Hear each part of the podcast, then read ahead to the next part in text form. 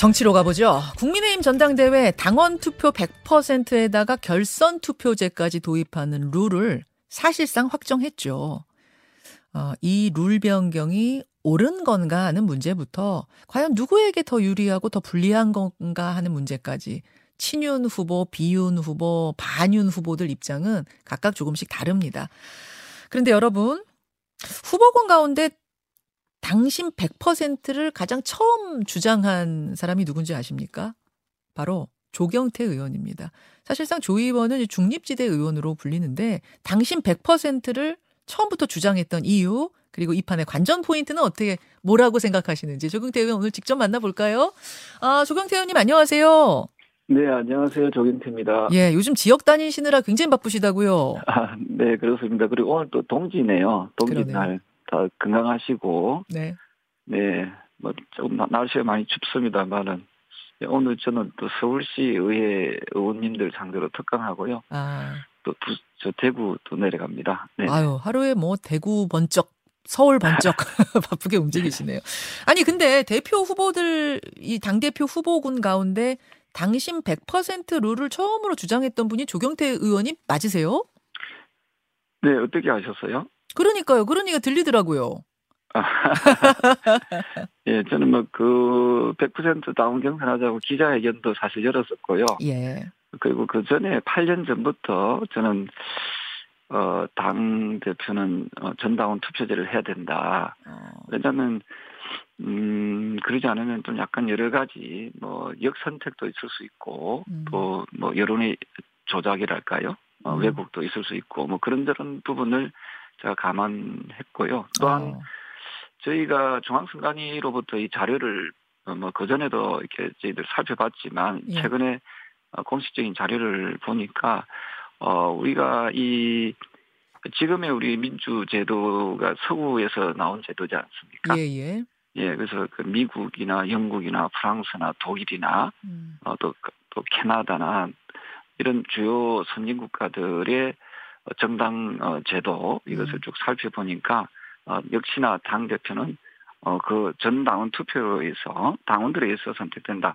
이것을 확인할 수 있었습니다. 음, 그러면 그 50% 득표한 후보가 없을 때는 1, 2위만 모아서 다시 결선 투표한다는 그 결선 투표제 그것도 그것도 찬성하세요? 어 일단 우리가 사실은 이 결선 투표제에 대해서는 예. 그 전부터 여야 정치권에서 나왔던 이야기지 않습니까? 뭐 쓰는 것도 아, 있고 그렇죠. 예. 네, 그래서 사실 대통령 선거에서도 결선 투표제를 도입하자 이런 얘기가 좀 많이 나오고 있거든요. 음. 왜냐하면은 가반수 이상 획득하지 않은 사람이 어, 대표성을 가진다는 것이 조금 문제가 있다. 뭐 이렇게 지금 판단하고 있는 것 같은데요. 아, 이것도 찬성하는 어, 쪽 입장이시군요. 네, 저는 이 부분에 대해서도 예. 뭐 우리가 일단 어, 룰을 정했으니까 뭐 사실은 이거는 뭐 어, 공정하게 음. 어, 룰이 잘 적용될 것이다 이렇게 보고 있고요. 어, 뛰는 선수 입장에서는 어, 그 룰도 어, 저는 어, 수, 받아들인다 이 말씀드리고 받아들인다. 싶습니다. 근데 어제 유승민 전 의원은 그러시더라고요.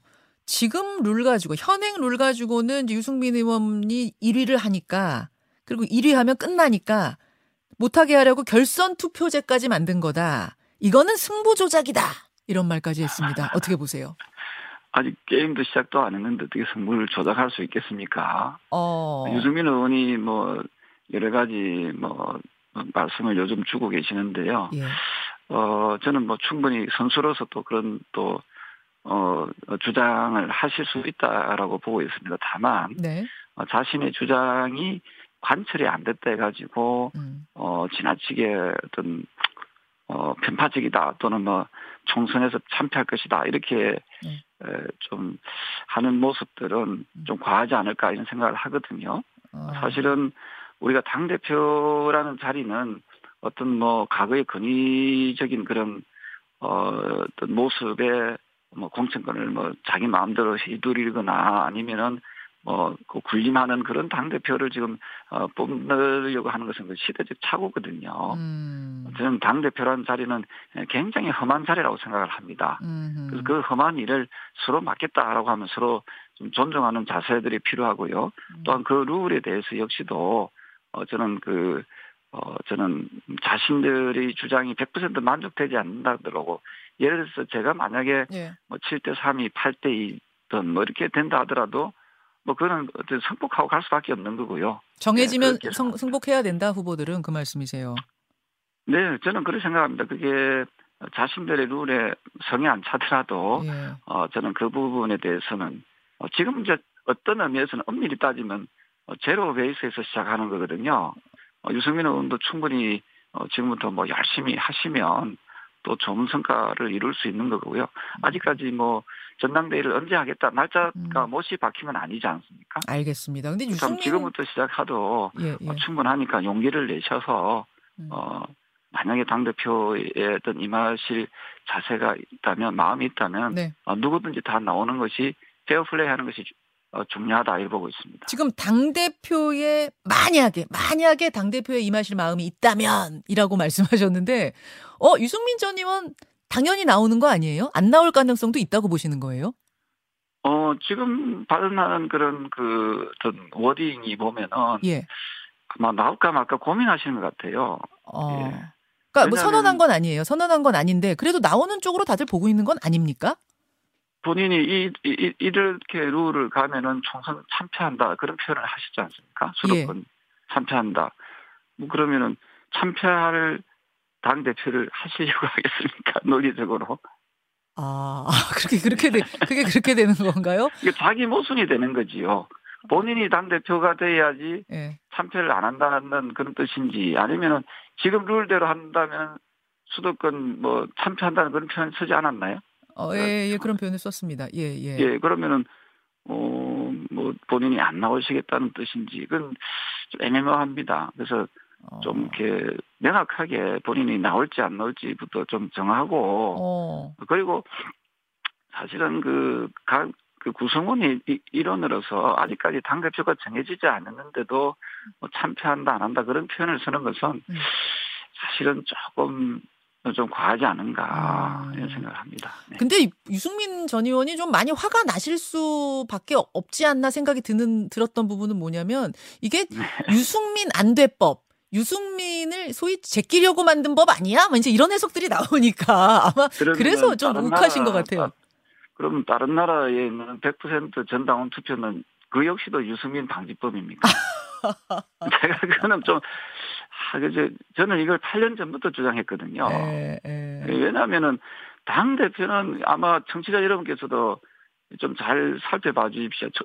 당 대표는 당원들의 대표입니다. 예. 마치 음. 반의 대표는 누구죠? 반장이요. 반장이죠. 네. 반장 누가 뽑습니까? 반 반의 저 친구들이요. 예. 그렇죠. 그 반의 친구들이 뽑지요. 네, 맞아요. 예. 그 일반의 친구들이 일반의 반장이 뽑지 2반, 3반, 4반, 5반의 반원들의 여론이 뭐 30%씩 반영돼서 뽑는 게 아니잖아요. 아, 알겠습니다. 지극히 네. 상식적인 건데 여기에 네. 화를 낼 이유가 전혀 없고요. 어허. 그리고 결선 투표 50% 50%가 안 되는 그 경우에는 50%를 해서 과를 대표할 수 있도록 하자, 네. 반을 대표해서 하자. 예. 이거 역시도 좀 어, 지극히 상식적인 거 아닌가 음. 네, 그런 유, 생각을 합니다. 유승민 전 의원이 너무 중심, 자기 중심적으로 지금 보고 있는 것 같으세요, 판을? 그렇습니다. 그래서 그걸 뭐 너무 그 물론 본인들은 개인 주장을 할 수는 있는데요. 예, 예. 근데 과하게 주장하는 것은 좀 삼가해야 된다는 거죠. 예를 들면은 이대로 가면 총선 참패할 것이다. 예. 그러면은 유승민 의원님께서는 어느 당의 그 어느 당원인지 어. 예 총선 참패하기를 진짜 원하는 건지 내가 아니면 총선 참패하기를 원하는 건지 어. 그건 아니잖아요. 알겠습니다. 예, 그래서 이런 부분에 대해서는 다소 마음에 안 드시더라도 음. 그런 부분에 대해서는 조금은 그 어. 이 과한 표현은 조금 상가하는 것이 우리 구성원들 그리고 우리 어 당원들이 사실은 그 현명하게 뭐 어떤 의미에서는 좀 전략적 선택을 할 겁니다. 윤석열 대통령을 음. 어, 대통령 후보로 뽑았을 때 윤석열 그 후보 시절에 그분이 네. 어, 당대 당원이 아니었잖아요. 예, 예. 근데도 불구하고 우리 국민의힘 당원들이 음. 어, 윤석열 대통령 후보를 음. 선택했습니다. 그럼 음. 전략적 선택을 할 수 있고 상당히 그 어, 수준이 높다는 것을 예. 어, 좀 우리 서로 어, 믿기를 좀 바랍니다. 알겠습니다. 아무튼 룰은 바뀌었습니다. 바뀐 룰에서는 대통령 의중이 누구에게 실리느냐가 현실적으로 영향이 있어요. 중요해요. 그래서 다들 이제 윤심 윤심 그러는 건데 어제 화제가 된 장면이 하나 있었습니다. 기자들이 장재원, 김기현 두 의원한테 연대설에 대해서 질문을 했어요. 그랬더니 김장연대 질문을 했더니 뭐 노코멘트다. 아니 그런 거 묻지 말아라. 그런 거 없다. 이러지 않고 장재원 의원은 이제 맞선 본 거다. 커피 마시고 영화도 보고 데이트를 해봐야 결혼할지 알지 않겠느냐? 이렇게 말을 했고, 김기현 의원은 김장은 선언하고 하는 게 아니다. 그냥, 어, 잘 담가가지고 국민 앞에 좋은 영양분 공급하면 된다. 뭐 이렇게 얘기를 했습니다. 아, 조 의원님, 겨, 정치판에서 이 정도 얘기하면은 뭐 공개적으로 손 잡은 거나 마찬가지 아니에요? 아, 저는 뭐, 뭐 좀 약한 분들 또는 전략적으로 또 어떤 연대하는 경우가 비일비재하지 않습니까? 어. 뭐 그걸 가지고 뭐 잘하니 못하니 굳이 뭐 어, 어떤 뭐 비난이나 비판할 필요는 없다 생각을 합니다. 어, 김기현 의원 같은 경우 아 내 혼자 힘으로 좀 아이 좀 힘드니까 또 누군가 좀 손잡고 또 영향력 있는 사람하고 함께 해야지 뭐 이렇게 할 수 있는 거거든요. 아 약해서? 아니 이제 아니 보통 우리가 혼자 할 수도 있지만 예. 또 이게 뭔가 보다 확실한 확실성을 좀 가지기 위해서 예, 예, 예, 예. 그렇게 뭐 그 정치적인 노력을 할 수가 있어요. 그, 어. 그런 부분을 가지고 우리가 예. 굳이 뭐 이 언론에 나오는 거 보니까 아 이게 굳이 이게 언론이 이렇게 많이 다룰 필요가 있는가 이런 생각인데요. 어. 다만 이제 어 우리가 지금 지도부 당대표 선거가 내년 3월이잖아요. 네. 3월에는 꽃피는 춘삼월이지 않습니까? 예, 예. 그 김장철은 지나버리잖아요. 그렇죠. 예, 예. 아! 아! 김장철은 끝났다. 이미 3월이면. 이게 앞서 말씀드렸던 대로 그 우리 당원들이 국민의힘 당원들이 지금 78만 명이거든요. 예.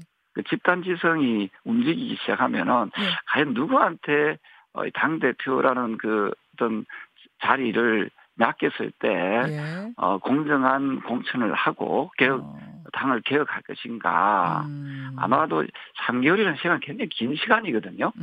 어, 여기에 대해서 아주 전략적인 판단, 아주 음. 성숙한 그런 판단을 하실 겁니다. 그 말씀은 예. 3월이면 이미 김장철 끝났고 그 얘기는 장재원 의원 보, 통 이제 윤핵관이라고 뭐 보, 지 않습니까? 윤핵관 중에 윤핵관이라고 보는 장재원 의원이 연대하고 힘 실어준다고 한들 3월 당원들 판단에는 뭐 그렇게까지 결정적인 영향 안 줄 거다 그렇게 해석해도 되나요? 네, 뭐 그 해석은 아마 어 국민 여러분께서 청취자 여러분께서 판단하실지 하시겠지만 어 분명한 것은 김장철은 그때는 지나 지난다. 네. 무슨 철이에요? 그러면은 3월은 꽃피는 춘삼월입니다. 그죠? 꽃피는 예, 춘삼월. 새로운 새로운 꽃이 만발한 그런 시기가 오기 때문에 예. 어뭐 아마 좀 더 희망적인 역동적인 그런 음. 어, 어떤 당원들의 선택이 음흠. 뭐 이어지지 않겠나 이렇게 보고 있습니다. 알겠습니다. 조경태 의원 만나고 있습니다. 현안 한 가지만 좀 짚어보죠. 이태원 참사 국정조사 아, 어제 처음으로 현장 조사가 시작이 됐는데 그 증인 채택 여부를 놓고 두 사람이 떠올랐어요. 한 사람은 민주당 신현영 의원이고 또 한 사람은 한덕수 총리입니다. 여당에서는 신현영 의원 꼭 데리고 와서 증, 증인석에 세워야 된다고 하고 야당에선 한덕수 총리 꼭 세워야 한다고 하고 어, 어떻게 보십니까? 저는 애시당초부터 국정조사를 하다 보면은 과거에 그 세월호 참사처럼 이게 정쟁으로 흘러가게 되면은 아무것도 남는 게 없다. 음. 예, 실이, 실효성이 없을 것이다라고 판단했었거든요. 어. 사실은 세월호 그때 노란 리본 달고 8년 동안 안전한 대한민국 만들겠다고 단 한 사람의 희생자가 안전에 대한 희생자가 나타나지 않더라고 얼마나 외쳤습니까? 음. 혹시 기억 안 나십니까? 어 했었죠. 예, 안전에 대해서. 그런데 지금 이런 대형 참사가 일어났잖아요. 예. 자 그러면 우리 정치권에서 왜 이런 참사가 일어났는지 스스로 좀 자성하는 목소리. 예, 음. 저도 뭐 반성한다고 이야기를 했지만 예. 좀 서로가 이 부분을 자꾸 정쟁화되고 정치화 시키지 말고 예, 예. 좀 정말 우리 국민의 안전을 위해서 우리가 만들어 개했는지 한번 되돌아봤으면 좋겠거든요. 그러니까요. 국정조사를 정쟁이 아니게끔 잘해서 진상규명하고 대안 만들면 되는 거잖아요. 그러니까 이게 좀 정인 채택부터 해가지고 지금 계속 설왕설래 하는 거 아닙니까, 그죠? 아 근데 정쟁으로 가는 것 같아 걱정이다 그 말씀이세요? 이게 예. 음 그럼 신현영 의원, 한덕수 총리 다 반대십니까? 저는 이게 저 그 원인 규명부터 해가지고 아니 필요하다면 저는 한덕수 총리 불러서 예. 왜 그랬는지 그런 그때 왜 그런 발언했는지 따져 묻는 것도 하나의 방법이라고 생각하거든요. 예. 예, 다만 이제 이런 것들, 이런 부분들이 과연 그 실질적인 원인 규명을 하는데 얼마나 도움이 되는지. 음. 그러니까 어떤 관료들의 발언의 미스, 발언의 잘못된 그거 하고 네. 이 사건이 왜 발생했는지 본질적이고 과학적인 음. 원인 규명을 하는가하고는 네. 조금 네. 결이 다르다 이 보거든요. 신현영 의원도 마찬가지 의미로 그러면은 좀 뭐 저하시고요. 신현영 의원은 그 또 보면은 네. 지나치게 이분이 이 좀 자신을 좀 어떻게 어필을 하려고 그랬는지 모르겠지 보여주려고 했는지 예. 모르겠지만 예. 사실 부적절한 행동 아닌가요? 알겠습니다. 부적절한데 예, 이제 예, 예. 증인 채택 여부였는데 아무튼 여기까지 오늘은 말씀을 듣도. 김현정의 뉴스쇼는 시청자 여러분의 참여를 기다립니다. 구독과 좋아요, 댓글 잊지 않으셨죠? 알림 설정을 해두시면 평일 아침 7시 20분 실시간 라이브도 참여하실 수 있습니다.